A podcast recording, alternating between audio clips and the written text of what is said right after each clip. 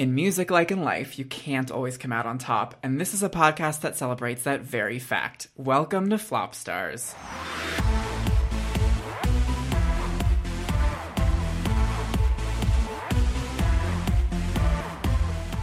I'm your host, Billy Nilles, and joining me, as always, is Greg Willis. Hi, Greg. We're back. Each week, we'll be taking an in depth look at the world of pop music through the prism of one major diva and the biggest belly flop in her career. With the benefit of hindsight, we'll determine once and for all if history got it right or if these women were robbed. Hi, Greg. Hey. Welcome to week three of Flop Stars. I'm having so much fun doing this. Me too. I'm excited about this one. I'm excited because I feel like this is the first time our tastes might diverge. I agree. Uh, yeah, I know. We, we kind of like kind of like acknowledge that a little beforehand. Yeah. So I'm really curious to see what our opinions are this time around because I think with Lady Gaga and Madonna, we were like pretty agreeable. That and I, I think those are two albums that we have discussed in our friendship prior to this, and I don't think we've true. ever talked about this album that we're going to talk about today prior to this moment. No, well, and to be fair, I never. I'll admit, I never fully listened to this album in full before this. yeah, Um, but we'll get into that. yeah. Before we get into everything, a quick reminder on what a flop is. Mm.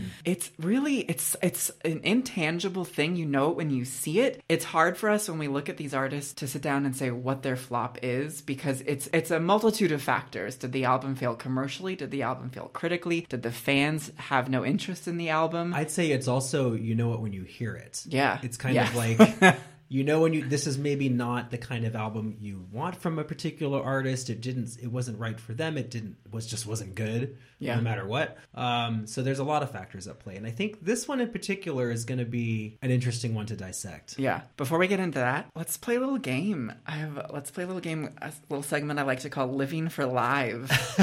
um, I tasked you Again. and myself Yes. with coming up with the three best concerts we've ever seen in our entire lives. God. In three decades of being alive, the three best concerts we've ever seen. Uh, I thought the coven last week was hard. This was like I told you I'm obsessive about writing stuff like this out. I've written down lists like this before and I had to look up these lists I wrote down of like shows I've been Oh, to. wow. I that's what I like to do. I like to go to live Yeah. shows and I've seen a lot, especially like in my 20s, music festivals, so Picking this was really hard. I don't know about you, but I tried to do it in a way that's representative of my tastes and Okay. different eras of my life. That basically moments, concerts for me that rep- represent like a really memorable time or a point in my life. Okay, so hit me with them. Okay, so my first one is, and it's going to be very obvious, but I talked about it on the last, probably, definitely the last episode. My favorite band of all time, Garbage. I know I said Shirley would be in my coven. You know, a huge memory of mine, of course, is the very first time I ever saw them live. It was on their 1998 tour for their second album, version 2.0. It was at the San Jose Event Center, September 25th, 1998, up in San Jose, California. I was 13. It was my second concert ever. I went with some um, some of my neighbors. They were teenagers since they were the cooler older kids that could take me. Yeah. Um, and very memorable. Uh, To this day, I'll never forget feeling like going to a concert where not only did I totally lo- love the band, it made me love them more, but I felt like I belonged, and I wrote, you know, I, I felt like a sense of um, these are my people, Yeah. the crowd, the Yeah. band, everything. Yeah. That was a huge. That's, I will never forget that. Okay. Then my next one is what I like to tell people to this day was an, an honest to God, pun intended, religious experience. I saw Daft Punk their live show at Coachella in the Sahara tent, the dance tent in 2006. It was like some, it was basically that show and that particular style of a live electronic music show really was groundbreaking and spawned like the modern era of what electronic music is live now Okay. the set they had, the way that they mixed their own music, it was so phenomenal. I had never seen anything like it before, and I think no, no one else in the crowd had either. And it became kind of the status quo for electronic shows moving forward for several years. Um, it was amazing. Um, and then the last one I, I had a really hard time with. I was thinking like, God, you know, I've seen so many of my favorite artists. I've been really, really fortunate to see Cher and David Bowie and Massive Attack and Bjork and Radiohead and Gaga. And I was like, all these fantastic fucking shows. Yeah. But I was thinking a lot about last week's episode when we talked about Madonna. So I, I mean, she really is. There's a level unmatched by her live shows, Mm-hmm. Yeah, and I've yeah, been yeah. very lucky to see her. Um, so I would actually go with the last time I saw her, which was the uh, the Rebel Heart tour Oh. to 2015, only because it's the most recent time I've seen her, and every time I've seen her, I've never been disappointed, and that's the most freshest in my memory. Yeah. Um, it was in New York City, Madison Square Garden. I'd never been to the Madison Square Garden before, so to see her in that venue was phenomenal. Yeah. Those are mine. music is everyone go see live music. it's so it's just it, it creates memories. Memories It are does. experiences and memories are important. Um, what Yeah. what are yours? So this, I mean, this was like you said, it was it was hard, and I I I regretted giving myself this homework assignment. right. Um, when I sat down and like tried to really think about it, like you, live music has been something that's been very important to me in my life. Yeah. Um, I often tell people that like I don't have a religion except for live music. Like that's like going to church for me. That is like where I like feel connected to like humanity and blah that's blah why blah. we're friends, and that's why we're doing this podcast. and so it was hard. It was definitely, you know, it was like, what? It was a question of do I want this to be representative of me as a music lover? Do I want this to be because I was like, how do I how do I put three of them as the three best? yeah. And piggybacking off of you, obviously, with Madonna being as near and dear to both of our hearts as she is, sh- there's no way that she couldn't have a space in the top three. I've only had the good fortune of seeing her once, um, and that was her MDNA tour. Oh.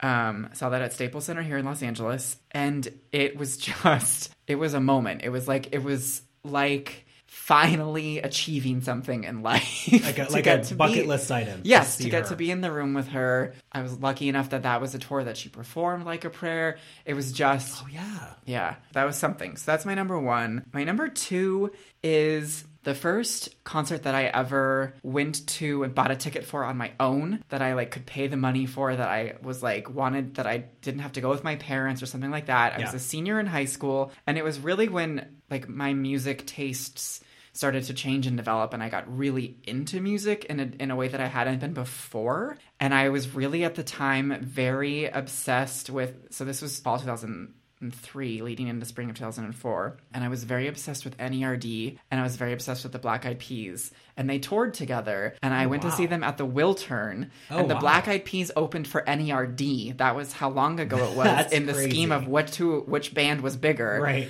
It was like right after Hey Mama had come out, and I developed a massive obsession with Fergie. I was gonna say she was in the band by then. Yes, Yeah. yeah. When they had to their encore, Justin Timberlake showed up to do Oh "Where Is the Love," and then by the time NERD took the stage, because he and Pharrell were so close at that moment, he literally like just stayed on stage with Pharrell throughout all of NERD's set and like played with them. It just it's it's a moment that I'll never forget, even if I don't listen to those two bands as as Sure. obsessively as I used to. Um, it will like always just hold like a, a place in my heart. That's a great memory. Yeah. Um, so that one was really important to me. And then my number three, I mean, like you said, there's so many things. My very first concert ever, I was like six or seven, and my dad took me to Oingo Boingo's last show ever at the Universal Amphitheater when that still existed. I literally Oh saw God, one Danny of Oingo Elfman. Boingo's last shows. I had earplugs, I had like earplugs in.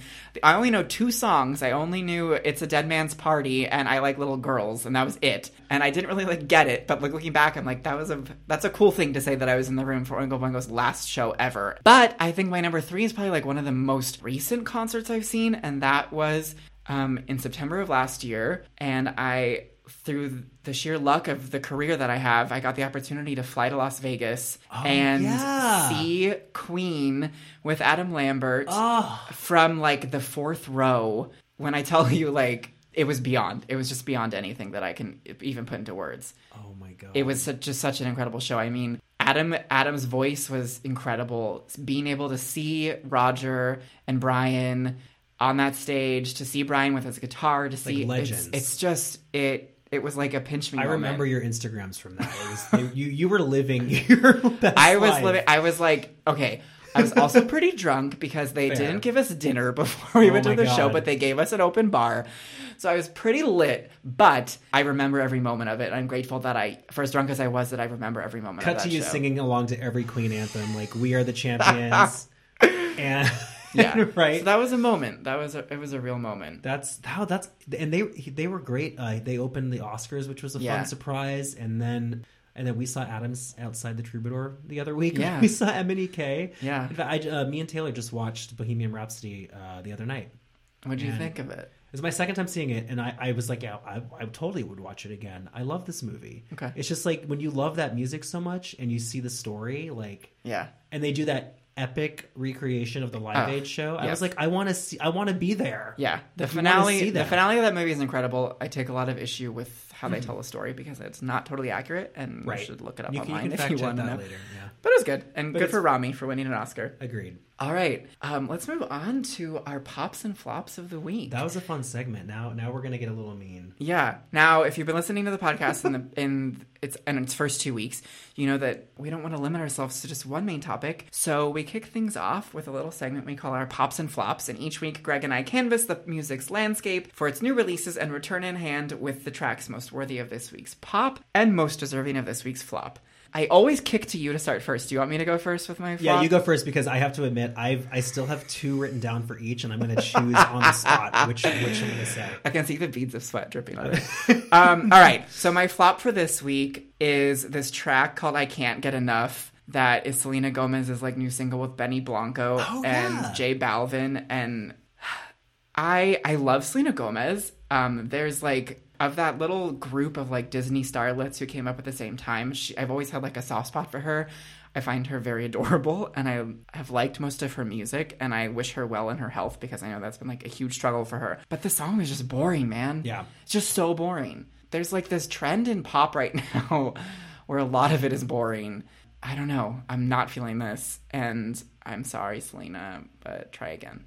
I, I mean, it, like you said, this trend. There's a trend of like working of pop stars do, featuring vocals on electronic uh, producers' records. yeah. but, but a lot of them are starting to sound alike. They all sound alike, and they also are like they're one hook, and the producers who they're working with are I feel like are overproduced, and they're just not. I don't know. and I love electronic music, but Yeah. I feel like these songs they're just trying to churn out songs that could play on radio or that will just get, and they're just not memorable. Yeah, That's a that's a good one. so that's mine. What's yours?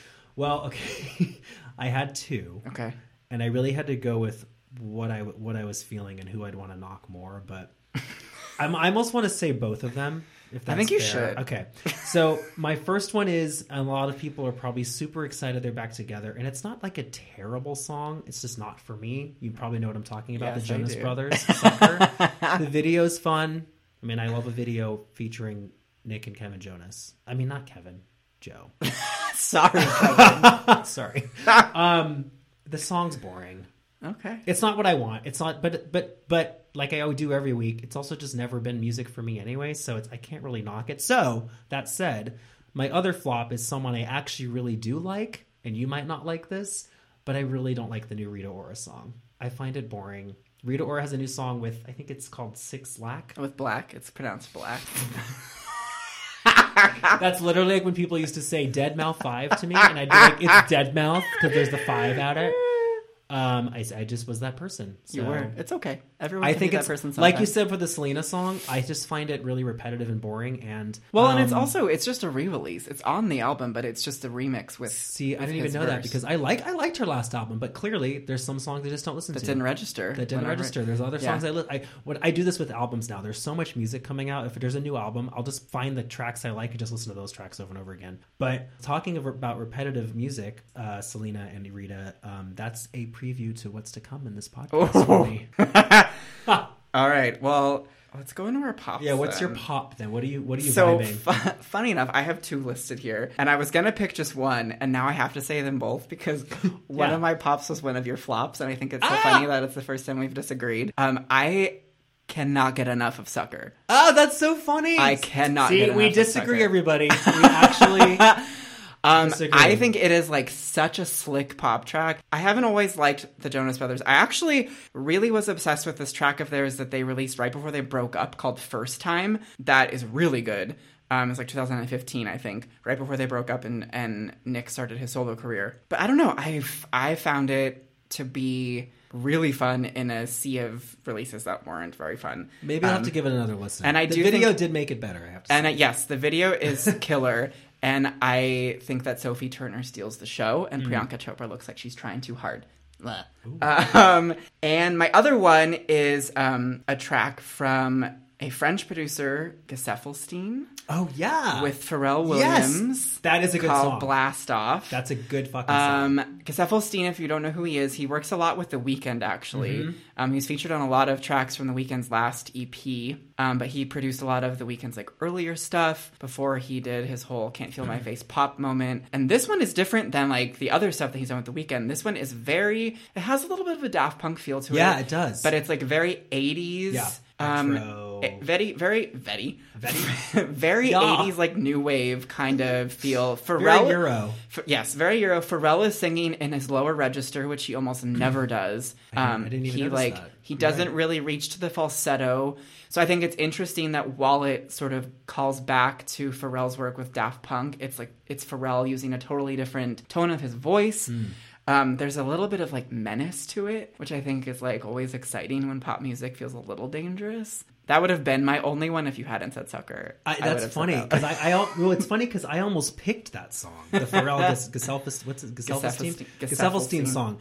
Um, it fun fact, he actually, if you listen to his that that producer's um, his solo work from before he worked with Pharrell on the weekend, it's some weird, dark, twisted techno shit. It's very like Berlin, Yeah. like after midnight. So I love those. I love that we they're not even pop divas this week. I know. Look at We that. really branched We're- out. We're versatile. In All right. taste. Okay, so pop of the week. So I had two again. yeah. I think I'm not going to pick the dance track. I think I'm going to pick the more pop rock track because it's a pop podcast, but also because I'm seeing this band tomorrow night and I'm really excited. Uh, Metric. Oh. Um, Emily Haines is the lead singer. She she would also be in my coven if we have like a top ten.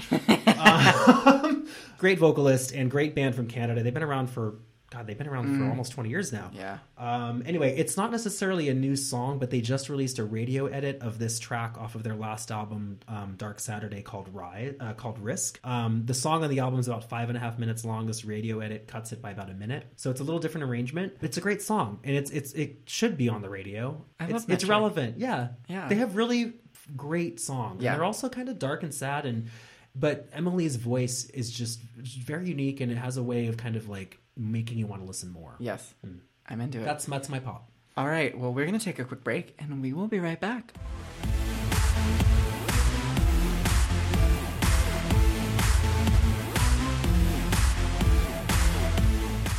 The year was 2007. Avril Lavigne didn't like your girlfriend. Rihanna was inviting you to stand under her umbrella. Britney Spears just wanted more. And a one Jenny from the block just wanted to be brave. That's right, for our third episode, we're tackling Jennifer Lopez, Miss JLo herself, and her sixth studio album, Brave. Now, before we get into this very interesting album that I'm really actually so excited to hear what you think about it, let's talk about JLo herself. Yeah. Because outside, perhaps outside of this album, I think you and I are both fans of her. Uh, well, of we course. have we have seen her live together. Yep. Um, That was amazing. that was an amazing moment in in Las Vegas for one of her last shows. It was your birthday. Ever. Yeah, on my birthday. Um, but so let's let's play let's play a game of top three. okay. Let's come up with our top three Jennifer Lopez songs ever. This was actually I thought it was going to be easy initially. I thought it was going to be easier than Madonna, but then I was like, she's also had a ton of hits. Yes. Yeah. Right? She She's had is- so many songs. She, yeah, because she's kind of like a singles queen. So I there, was li- Billy. I literally have in my notes. I literally wrote in my notes. Jennifer Lopez is more of a singles artist.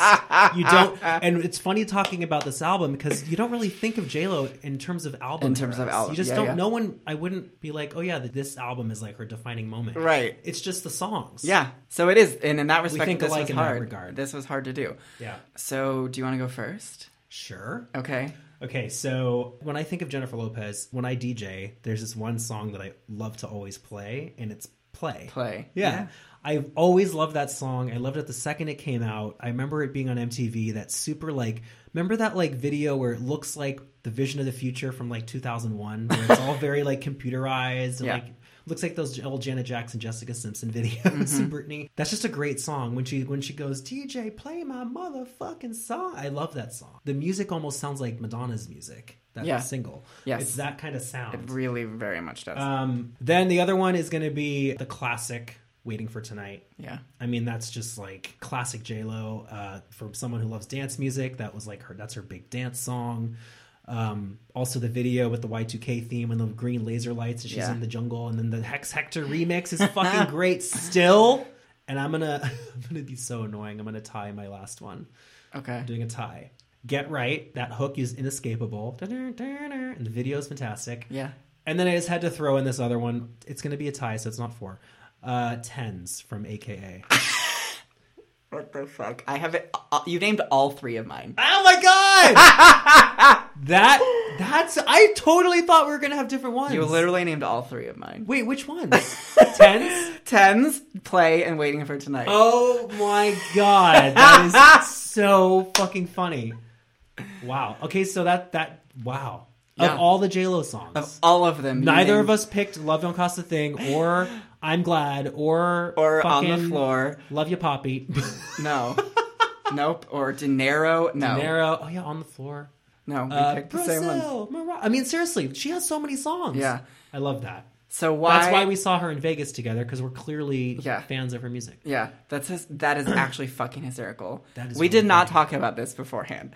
No, I Um, love that you picked tens. Yeah, tens It's to so me obscure. Tens is so weird, and it's such like it's such a a tribute to ball culture, Voguing. and voguing, and Jack Mizrahi is like so cool in the song. At the end, when she's like, "What does she say at the end?" Category close. Yeah, she's like, "Did I kick it?" or whatever she says at the end of it. I um I love that song, and very weirdly on Apple Music, it like is the one song on AKA that it doesn't play. It like is like there's Oh, been an error and it won't play it. I don't know like what sort of rights issue is held up with tens. So fun, fun little memory with that particular song. A few years ago, a bunch of friends from home that I grew up with and I went to another friend's wedding in Hawaii. On Kauai, we were there for like a whole week, and there's a Walmart. And my friend Doug, I'm bringing up Doug. Doug, you're being brought up on every episode. bought the AKA CD to play in the rental car, and we just drove around in the car listening to the song. And there's a line in tens, and she's like, uh, the guy's like driving around in a rental car. Yeah. And we'd be like, that's us, that's us. And we'd be like tens across the board. Tens. I will never not associate that song with that. Tens is Tens is one that I the only reason I found out about the Weird Apple music thing is because I like consistently put Tens on playlists when I make playlists because I'm like everyone should know this song. Like if I'm having people over Oh, and I make a playlist, Yeah. like this song has to be in there. And I wish that there had been a music video for it. I like would love. Can you imagine like what a music video would have been it- like? David LaChapelle. Yeah, I mean, you've you you've mentioned all of mine. Um, fun fact about waiting funny. for tonight, though, what I was going to mention when I rattled off my very original list of three. um, in freshman year of high school, which I started That's in the fall of 2000. Okay, so yeah. the album had been out for Yeah. like a year. I was in like Associated Student Body, and we like had to plan the dances and whatever. And it was like our our winter formal. I think was the first day, or uh, like our we didn't have homecoming because I went to performing arts school and we didn't have a football team. But we planned like this fall dance that was like essentially homecoming but didn't have a game attached to it. And we were trying, we had to come up with themes. And I was like this timid little freshman, this like little like gay kid who couldn't say it yet. We had to like come up with ideas. And the only idea that I could come up with was doing a dance that was like themed after Waiting for Tonight. and I was like, they should just have like green laser lights everywhere. Like it's in a jungle. Yeah. It's the end of the Yes. millennium. That was what I had to offer back at And what- and 13 or did you- did it- I I did don't. happen? I don't think it happened. No. I love think it was a little though. too rich for uh, Simi Valley's blood. See, Jennifer Lopez was influencing your Yeah. little gay little gay mind back then. All right.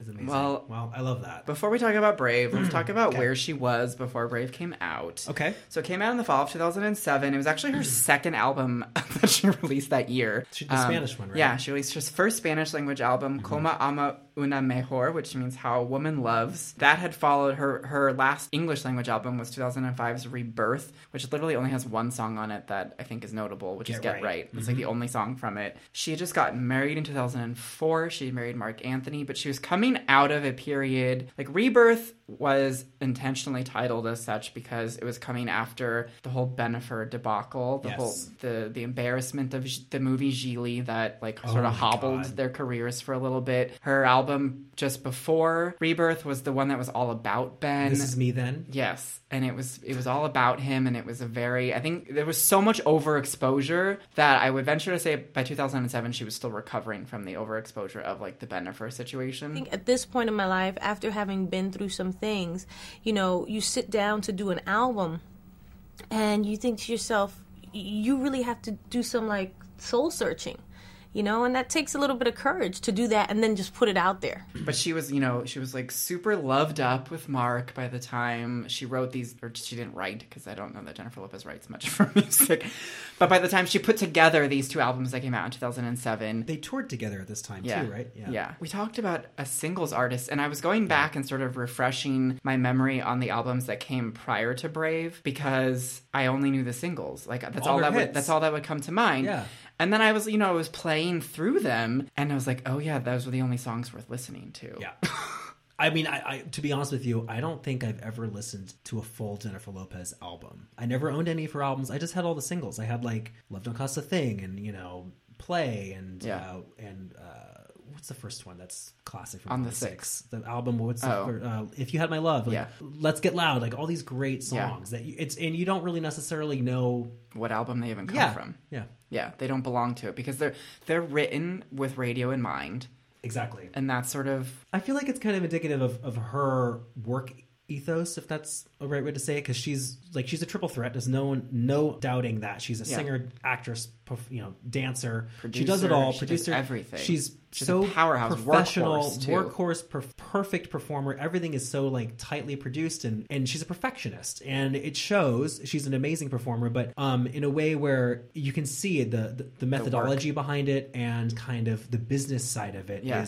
I'm producing another package to sell, right? Yeah. That that's that's what her career has always been. yeah. You can see the work. Yes. it's like you can see that it's work. Absolutely. It is this is her job. Yeah. It is not like I'm going to be an artist and fuck off for a few years and make this crazy weird album. And it's, it's, not never like been that. it's not like I would be making this music even if no one was paying me to make it, sort of a thing. That's the vibe you get. It's yeah, this like, is- she's not going to do an art pop. right. She's not gonna like hole away and like come out with like twelve songs that she's like, this is me. Like take, you know, it's This not, is me then. not- This is me now. yeah, that's not. That's just like not the vibe that you get from her work. I agree with you completely. Yeah. The first single to come out of the album is "Do It Well." It didn't do. I mean, it's It didn't do well. No, it, it didn't. I'm sorry, it didn't. Charted at 31, like it peaked Yeah. at 31. It's so. What's funny to me is I don't know that there's a lot of music on this album that people even remember. Like I, I think if you said to someone "Do It Well," they would probably think you were talking about "Get Right." Like they would probably think that's they wouldn't Oh, know that's that, they wouldn't know Yeah. there's like a difference between those songs. I think it'd be hard. To, you look at the second single, "Hold It, Don't Drop It." I don't even think anyone would know what that is. Uh,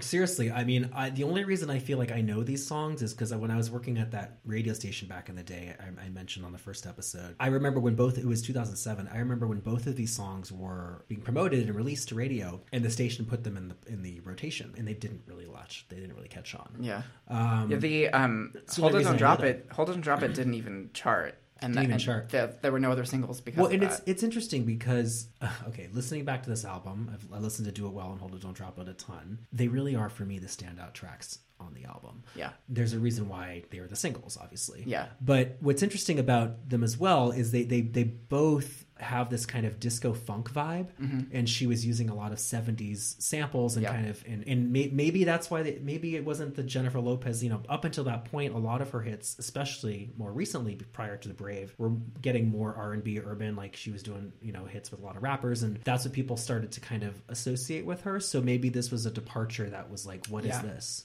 Yeah. Yeah. What's interesting though is when I was going back and listening to Rebirth, aside from Get Right, Rebirth is a lot of the same sound, but I don't think anyone listened to Re- Rebirth. So I Mm. What kind of sound? I don't even. I honestly don't even know. it sort of is that same like you're talking about like that 70s like of- funk Oh, that sort of like Motownish inspired as well. Like she was already She's starting to that. do that. yeah. And which is so interesting going back and listening to this album in light of the whole Grammy situation I was just gonna just say. happened. Yeah, she did the Motown tribute. She did the Motown tribute that caused such a furor with people who were like angry that they they didn't pick a black woman to do this thing. She has she as we saw in her her Vegas show, All I Have, there was a whole section devoted to Motown. That was my favorite part. yeah. It was my favorite. Hold it, don't drop it section. is like Oh. the is the the focal point of that thing. So clearly, like this has been an influence in her life for at least going as far back as 2007, but Mm-hmm. I'm gonna say longer, obviously. Um, It's that music obviously has influenced her as, a, as an artist too. yeah, Yeah. Uh, yeah. But yeah, these singles they just didn't connect. You have the "Do It Well" has the David LaChapelle video. Um, David LaChapelle, if you don't know who he is, you're listening to the wrong podcast. But he, you know, he's he's an incredible artist, and his music videos all have a very distinct feel to them. I, I would say if you were familiar with his photography work and his campaign work, his videos look like a David LaChapelle photo shoot come to life, which is the most literal thing I Yeah. could- I could say because that's exactly what it is. But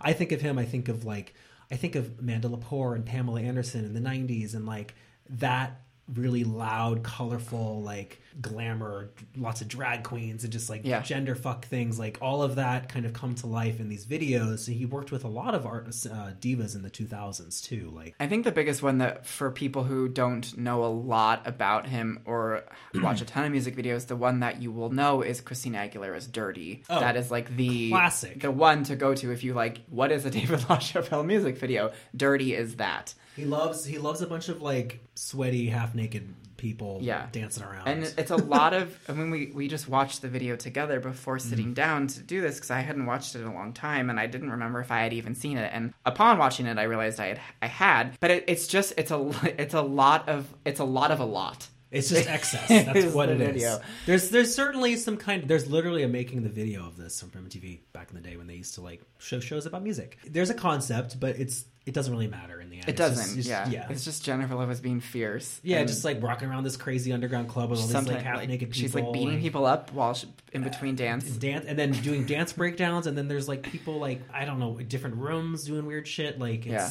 It's I will say the choreography in this when she does dance is not my favorite. I don't like the choreography very much. it's kind of robotic and, and It is robotic and it almost reminds me of choreography from like when a good dancer can't dance anymore. Hmm. Like the sort of movements. She's better now. Yeah. Yeah. I think it's interesting. I don't know if she just was like out of practice at that period in her Maybe career. It was just the choreography. I don't know. It, Yeah, it's funny it too. The video has nothing to do with the lyrics of the song. No. which are also kind of throwaway. It's a good. It's actually a really fun song. She's like, I don't never met. I never met a man like that. It's like she's just singing about like this guy like does it for her. just her. generic love. yeah, yeah. A lot of her songs, let's be honest, don't mean much. Right. There's not a lot of poetry going on She's, she's good at making fun dance songs. Yes. Um, interesting fact about the Hold It Don't Drop It video, which she was pregnant while it was filmed, was directed by Melina Matsoukas, who is a pretty huge director now. She directed the Beyonce Formation video, Oh, which shit. is like, if you look at the Hold It Don't Drop It video and then look at Formation, you're like, whoa, Melina got a come up. Like, Melina, Melina I was did gonna say, I, I bet Beyonce was like, "Who did that Jennifer Lopez video from that album that nobody listened to? I need her because the video is tray forgettable. You couldn't even get through thirty seconds of it. No, I mean it literally was like the Motown vibe of the song, very like an American ba- uh, not, American uh, Bandstand band or perform or like yeah, Soul Train like performance. that. It is. It is Yeah. that. It's also. It's just very like we're in a studio filming a video. And it's sort of like I'm pregnant. I need to make a video before I'm any bigger, and Here's I can't do much. looks. Like Yeah, I shouldn't do crazy much while eye I'm makeup filming it. and her. But the one, the one look that I love in that video, and it's very like stuck in time, is she's like in this gold outfit with like gold makeup and gold lip glitter lips, and she's she's straddling this giant disco ball, a la like Miley and the Wrecking Ball, and it's just interspersed throughout the video, and it's so like what? Yeah. it's great. Yeah. It's- yeah. It's, it doesn't make any sense No. either, and it it's, doesn't sell a song either. So I'm not really surprised. But what's no one- interesting about that song, I don't know if I'm skipping around, but "Hold It, Don't Drop It," uh, because she, you, you're right. We mentioned she did that whole funk section of the All I Have show in Vegas, and it really, and she did it. She also did that song in her Dance Again tour. I was watching on YouTube clips of her because I wanted to see her performing any tracks off of this album live to see how they. She didn't really do much promo for it. Um, and this song is a it's a great live song. It's funk. She does this whole routine with her Yeah. dancers where then she remember in Vegas when she slid across the Yeah. stage on her knees and she such nearly a like a went to the James. Brown thing with Oh, all with yes, that horn very. section. It's It's it's really meant to be a live song. yeah, it definitely is.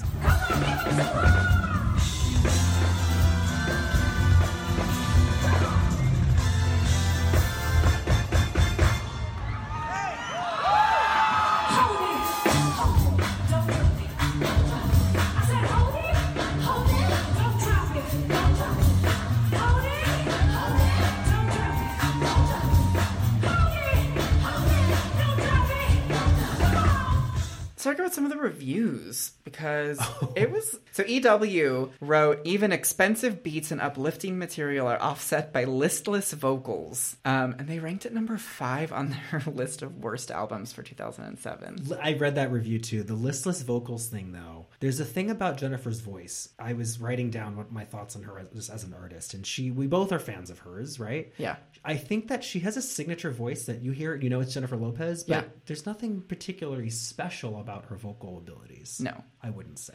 And- you don't listen to her for her vocal range. No. you listen to her for her songs. Yeah, for the package overall. Yeah. The thing about that one is like the listless vocal, I find the vocals are more interesting than some of the material. The production of the album in general, I feel like, is 2007. Yeah, it's so stuck in. Yeah. It just sounds like, oh yeah, this is. This, could have been a 11 record for any other ago. artist, maybe at that time. Yeah. some, some of the songs. We'll And when you look it. at when you look at the the personnel list, ever, there's so many people worked on this album. Like Yeah. there's so many people who worked on it, and I think that that whenever you have that many people working on an album, especially on the production side, it's it's not an album. You know, It's- unlike Mirwais and Madonna on American right? Life, It's it's it's it's such a totally different thing. totally. Billboard wrote another market smart collection of radio fodder, fodder rather than Lopez's artistic breakout. But they said that no one does classy pop quite like she does. And yeah, I mean this one, like we said, it's it's a collection of tracks rather than an album. It's not cohesive. It's No. kind of like she called it brave,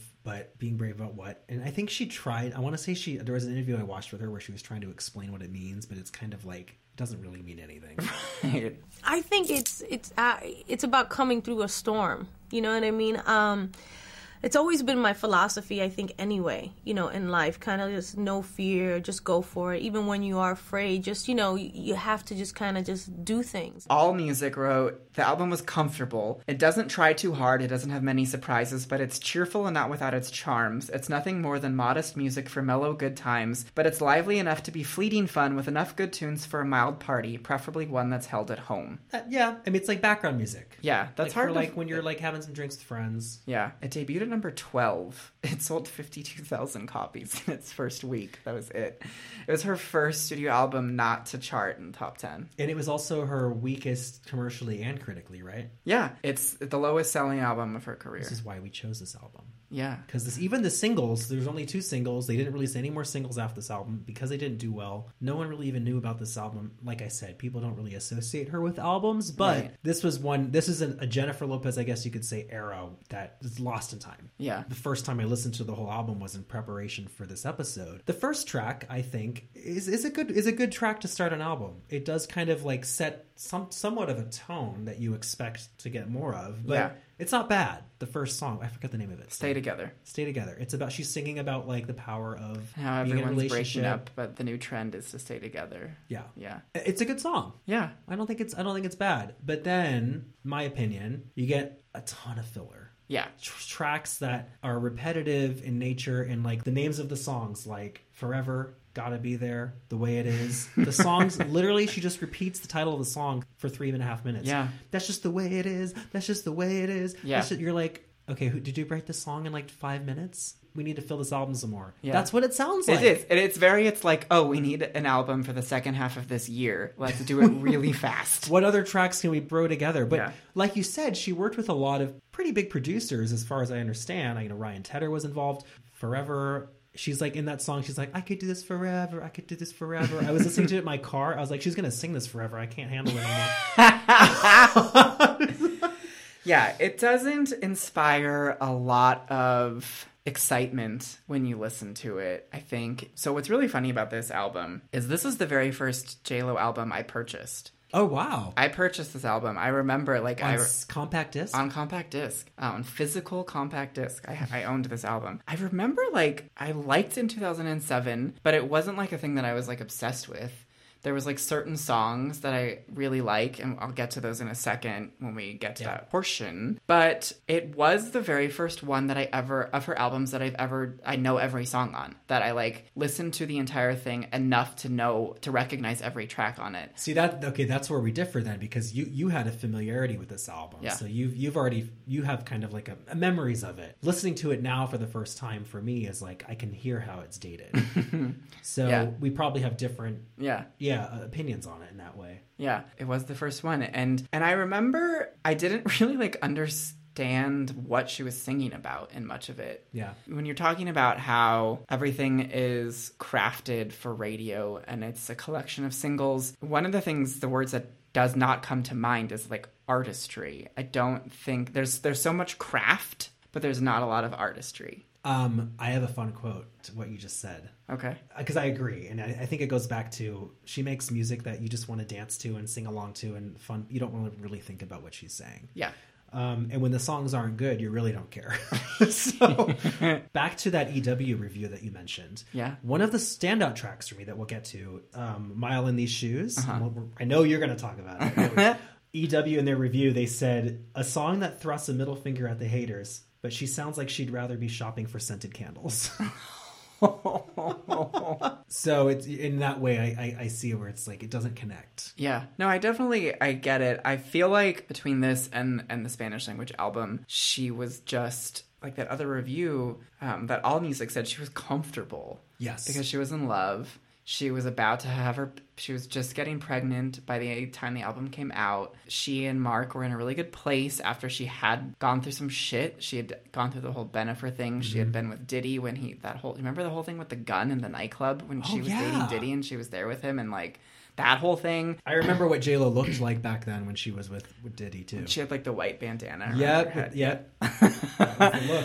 Um, so there's definitely a feeling of complacency and comfort, and like she doesn't have much. She doesn't have anything to say. Do you think that is it fair to say this album is was t- in a contract like oh I need to fill this quota of number of albums so then here's one Yeah, I feel like a good portion of Jennifer Lopez's career in terms of music could be explained away as a person who loves music, who has a serviceable to good voice, who wants to make music. And that's sort of it. Like I don't think that she like when she got her record deal that she came into whatever label signed her and like had a bunch of tracks that she played for them that she had like written. I think it was like she'd already gotten fame and she knew she could sing and she transitioned into working with people to make music. And I don't think that that's like a terrible thing. A lot of pop is disposable in that way and, and is created by people like that. A pop music is a lot of times a producer's game a more than it is the artist's game. And I don't think there's anything wrong with that. It's it's a difference in when you're going from like to go back to last week with American Life. It's just it's a totally different. It's almost unfair to use the same sort of like ways of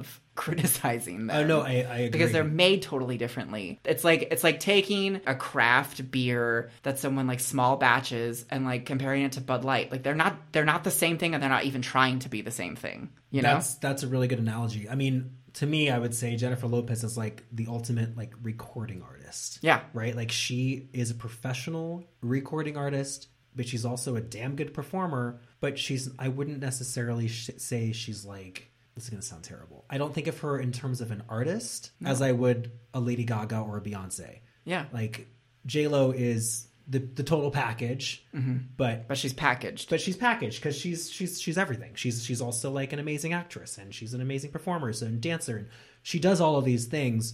But there's not not one of them is something that you would be like Right. That's do you know what I mean? Right. She's good And I'm not dissing her. I'm just No, saying it's- I totally get what you're it's saying. Like the singing career is is a part of the package. Right. She's good at everything. Yes. Which precludes her from being great at something. Exactly. Even though she's fucking amazing Right, live. right. But, but it's like But to put it into that part, I like- remember when before she was a singer, I remember Jennifer Lopez is always just being this super famous actress. Yeah. And I remember it was a big deal when she became a singer and she released that video "If You Have My Love" on TRL. And then Uh-huh. I, it's I remember like the night I watched that. Really and then she's still a singer.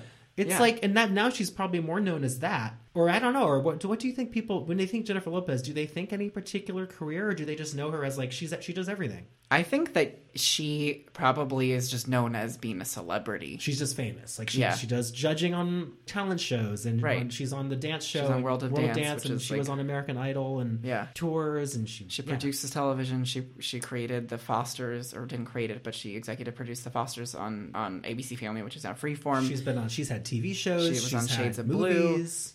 Yes, and I do think that when you can do everything and you want to do everything, it's going to always stop you from giving everything you have to something. All I have. That's all she had.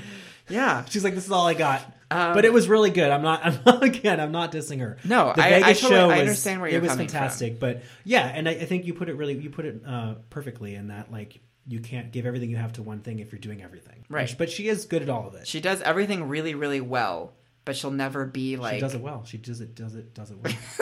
she do it. Do it well. Okay, I'm gonna at- stop. Did she? I think she created these songs just so that Just so we could happen. talk about them. Um. All right. Should well, we talk more about the songs? all right. You have one song to tell someone why this album is even worth listening to. If you had to make someone listen to it, what's the song that you would tell them to listen to? I would say do it well. Okay. it's an easy track to like. It's memorable. It gets stuck in your head. It has a fun beat. It's not very indicative of the rest of the album, No. but uh, for me, that's that's what I would say. What about you? For me, um, it's Hold It, Don't Drop It. The two singles. Yeah. Hold It, Hold It, Don't Drop It for me, I think is more indicative of the album. I think a That's lot of true. the album has more of that like funk yeah. the the sampling of the classics vibe to it. I think it sells the rest of it a little better. I think that it is just it's it's like a kill the way that song builds. I think is killer. Well, like we said, it's a fun live song. Yeah, I mean it's sort of now linked to seeing her perform it live.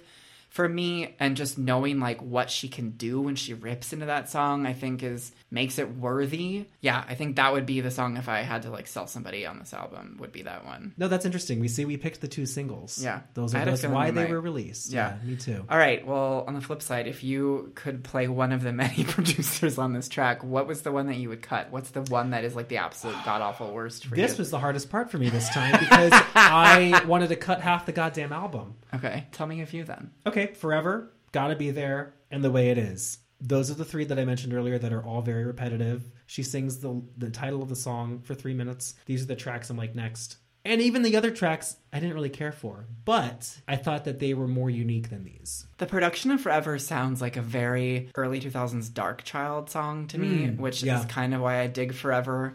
Um, the other ones, I, I agree with you. Um, but the one that I I really don't like is Never Gonna Give Up.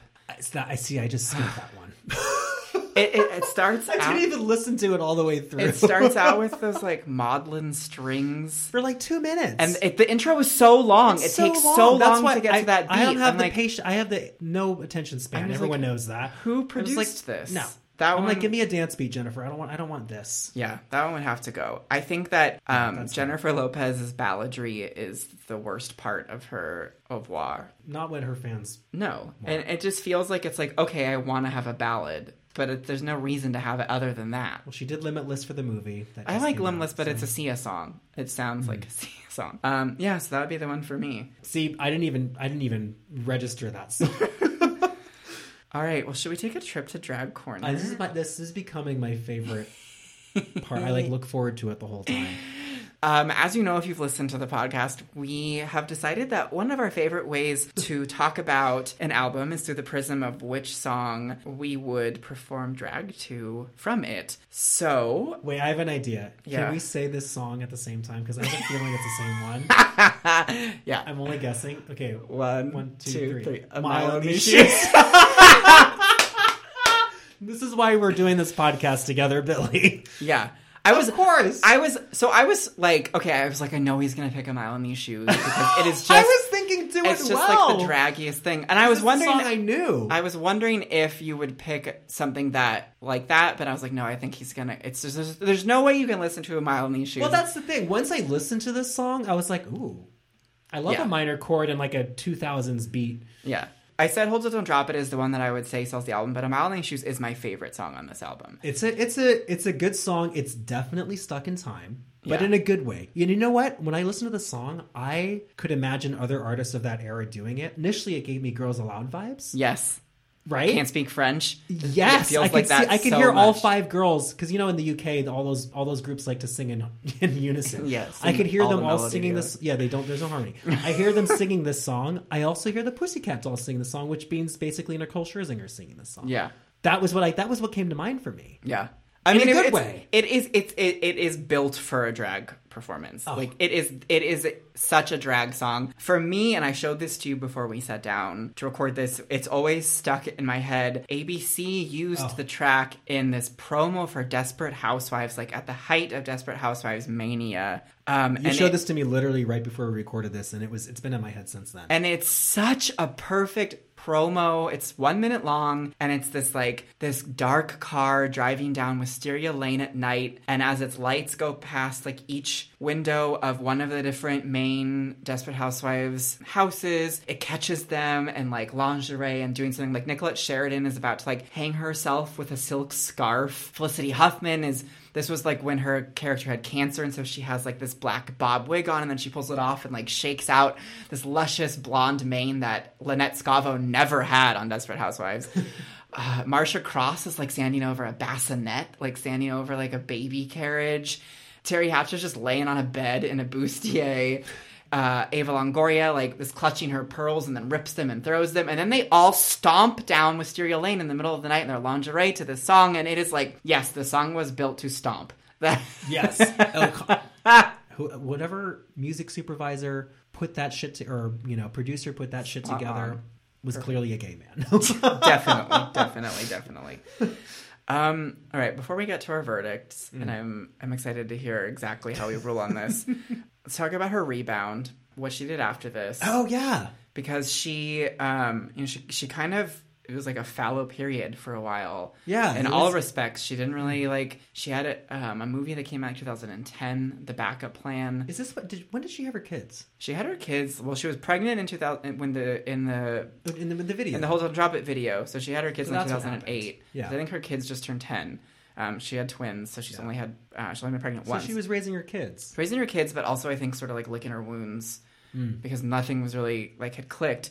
Um, it took it took a while for another album to come out. 2011 was when Love came out. That's the same year that she she joined American Idol, and she talks about what it was like to join that show and how a, a, not a lot of people wanted her to do it because it was sort of like giving up. And she was like, I I read this interview with her where she said that she had thought that up until that point, a lot of people had the you know the J Lo diva they only knew one side of her. They only like saw this like side of her, and she to for her, American Idol was an opportunity to let people actually like see who Jennifer Lopez is because she could like actually just talk freely with the artist and and sort of express like her what she's learned from the industry. And it did. It really rehabbed her career because I think American Idol and Love. I mean, Love. She teams up with Pitbull for On the Floor, and she sort of that's when she develops like the more dance sound that I think she's known for for this like second period of her. I would say that On the Floor, where the second half of her music career starts. I, I yeah, I think I remember when On the Floor came out. That was kind of like her comeback, her Yeah, revival. it was that her was like a comeback. hit song, and, And that's- after that, she just and then she had Dance Again, like releasing these amazing songs, and videos, and touring. And it was funny because even the Love album, I don't even I don't remember that album at all. Really, I, I have bought that album. But and it was Love question mark, right? Yeah. I don't I, just- I didn't I don't I thought On the Floor was just a like a release single. I didn't even know it was part of there's an a, album. on Love. There is a bonus track called Hypnotico that Lady Gaga wrote. That Oh, is wow. really very very good. The whole Love album is actually pretty good. Um, is that what is I'm into you on that album too? Yeah, but that album, funny enough, every single that was released hit number one, and it made her like one of the three artists. She like, dominated that. again. Yeah. But what's funny about so, talking about American Idol, two things. Hearing that she, it was people were considering it like, uh, what were you saying? Like um, a low point for her Yeah. or be, be- beneath her. But then look what happens. Then everybody wants to be on the fucking Voice and X Factor, and every big star now is on these shows. It's it's Yeah. expected. Because she really was the first one to do that. Like- because she that was 2011. I don't think The Voice had premiered yet. I think The Voice may have come a year later. Hmm. She joined because prior to that, the panel was people who weren't didn't have current careers. You had Paula Abdul and and like Randy Jackson, who's like what, and Ellen DeGeneres, who isn't a musician, and then J Lo comes along, and she's really the first one to do it because after she left, before she came back, that was when Mariah and Nicki decided that it was time for them to try it. Then you have you know Britney Spears doing the X Factor when Simon decided to create the X Factor, which was about the same time Yeah. because J Lo joined when Simon left. And now Um, you have you know everybody on the Voice, Kelly and Yeah. Jennifer, and, and then Katy Perry on American Idol, and Yeah, and so I don't think a lot of people like credit her for starting that. That's- it's for, interesting for letting that people up, see that that's a way to to revive your career. Yeah, that it's not beneath you. Yeah, I mean it's the best way. You have a platform to debut your music. You know, you can perform for free on national television because you are on the show and they need performers. And she all did. the time, and it made sense. Well, and uh, the other thing I was going to say about uh, American Idol is trying to find the very little promo she did for the Brave album. Uh, there's an interview where she actually, uh, the interviewer t- asked her I hear you really like to watch American Idol. She's like, oh yeah, we we love watching Idol at home. It's one of our shows. I TiVo TiVo. um, she was she was a fan of the show, Yeah. So it's kind of and so it, it came full circle for her. And Yeah. And then she goes, sense. I mean, she goes from there and she starts producing. Like I said, she produces The Fosters, which was a big hit for ABC Family. She gets Shades of Blue at NBC, her cop show that, that she was Ray on. Liotta? Yeah, Ray Liotta. and remember when like they were on Watch this like Happens. corrupt cop. Yeah, and yeah. I never, I didn't like it, but No. it was on for like three Not seasons. Um, World of Dance, which is actually a really great show. If, if you like watching really great dancers, I recommend watching it. And she's a fun judge on it. Like she has a lot more personality, I think, than people give her credit for too. Right, and I, I know I was saying earlier how she's she can be very packaged as a product in a lot of her her musical like releases, but I, I agree. I mean, I remember when we saw her in Vegas, we agreed that she, I've never seen a, an artist that seemed to be so present and in the moment. Like when she Yeah. would look at the crowd, she would look right at you as if she was enjoying the moment. She just was as- loving She wasn't just going through the motions. Like she No. was really there, present, enjoying the show, and it, it, that comes across. Yeah, Yeah. definitely. Sadly, she did divorce Marc Anthony, who this album was kind of about. And then she rebounded. She had her little cougar moment with Casper Smart. That's right. and now she's wifeyed up with A Rod. And Crazy. I can almost guarantee they're going to get engaged this year. She's about to be fifty I know. old. On the 6th, turns 20 this summer. That is 20 years of J-Lo. Real. Jennifer Lopez, the musician. The musician. The singer. She hasn't had an album, studio studio album since, Since 2014, since AKA. Yeah. So, She but sort she's of- released singles What's since then. What's funny when we are talking about her being a singles artist Yeah. is she really has sort of I think realized that that's what all the people want. well, she's so damn busy doing movies and TV. Like she doesn't. I mean, how would she have time to record an album? She just did that film uh, with Leah Remini, her her friend. yeah second act Yeah, and she did the song for the movie. But like then she had that Dinero song with Cardi B and. and and DJ Khaled. like she she keeps she remains relevant she and she's always going to be Jennifer Lopez like uh, does she need to even do another album I don't think she does. yeah I don't think so. I mean, when you think about how like if you I think if you put like a multiple choice question in front of like just the average person and said which one of these is like a J Lo Jennifer Lopez album title. I don't think they would be able to pick the album The title one that's out called of the made-up ones. Yeah, right. If you didn't put that one in there, I don't think on the would. sixth is probably the most recognizable because Yeah. that was released at a time when people were only buying physical music. Yeah, so like I don't I don't think like if you said have you ever heard the album AKA that anyone would know what that album is. They would know the song, they would know Booty, they would know like the oh, music Oh, that came like, out what? of it. What was on that again? Tens. Yeah, Tens is tens. on that. Yeah, I just I do think that she has made the transition into being a singles artist, which I think is a good a good move for her. I wanted to ask you your opinion on the the Grammys thing, on the whole On the Motown thing? about it. Yeah, Uh, I remember watching it live and actually texting my, my family because they love Motown and being like, oh my God, Jennifer Lopez is amazing. She's a great performer. And then I, I thought about that. I thought about that right when I was watching it. And I totally understand it because it's weird to have, you know, it's predominantly African American, you know, is that Yeah. sound, that label, that music, all that music. It was weird to not have any of that represented and have one, this one artist who's not connected to it do it. But at the same time, she's good at it. Yeah. So like I think J Lo was incredible in the the Motown tribute. I mean, she can perform the shit out of anything, and she sold that performance so well. I think my issue lies more with like the producers of the Grammys. Like, how do you how do you in 2019 come up with a thing and you're like, yeah, we'll get one woman who is not black to do this, enti- who has no connection to Motown, when you know like what a fraught like social media age we live in where people are super sensitive to things like that like Yeah. to me as a pro- you you you have to think as a producer that this is going to be an issue and to me that's where i'm like okay this, those producers were all just like white men who like that didn't even cross their mind Well, and interestingly enough, the Grammys this year was all about them redeeming themselves and making all the focus just on women artists and just female artists. And just this year, we're just going to be all about the women because we got so much shit for not supporting women the last couple years. And then they do that. Yeah all right well we have talked about i think brave more than it deserves More than anyone's talked about it in the last years. since it came out. more than jennifer lopez has even talked Probably, honestly, about probably. it so uh, it's time to render a verdict Okay. and i think i know what your verdict is going to be so flop or not For the first time this uh, for this podcast series, this is this is a flop for me. yeah I don't think it's awful, but there's really two, three songs that I would ever listen to regularly, and that's Yeah. that's it. Yeah. I think um, I do agree with you that it is a flop. There's like a handful of tracks that I even remember that I think about. Like I think about A Mile in These Shoes all of the time, like all of the time. Now that I know that Desperate Housewives, I think about that all the time. I think about Hold It, Don't Drop It. I think about. I can't even remember. yeah, but it's but so many other of them, like like you said, the the titles are generic, the lyrics are even more generic. They all sort of like fold into one another. yeah, yeah, it's just it, it's a very uninspired album. it was an unnecessary album, but Yeah. it did. You know, we got hold of Don't Drop It. and Right. Mile in these shoes. And Mile, in- uh, yeah, so it's a win for Mile in These Shoes, but it's a flop overall. So sadly, you know, someone can put that on Wikipedia. I still don't know how to do that. I'm never gonna learn. Once you do, you're going to be like, um, I would I would love it if I went to the Brave Wikipedia page and it literally just said at the bottom a flop. Like I would just that would be this really was a flop. that Um, would be really funny. We still love Jennifer Lopez, obviously. No, we saw her totally. concert together, but yeah, not. No, it just didn't work. It didn't work. It definitely worked for our podcast. Well, thank you so much for tuning in. If you like what you were listening to, please subscribe and rate and review. Give us whatever stars you think we deserve in your little heart. And if you want to listen to any of the music we've talked about, the good stuff at least, um, there's not much of it this week, but um, we will be updating our Flop Stars Companion playlist that's available on Apple Music and Spotify. Um, and we will be back next week to dive into another flop.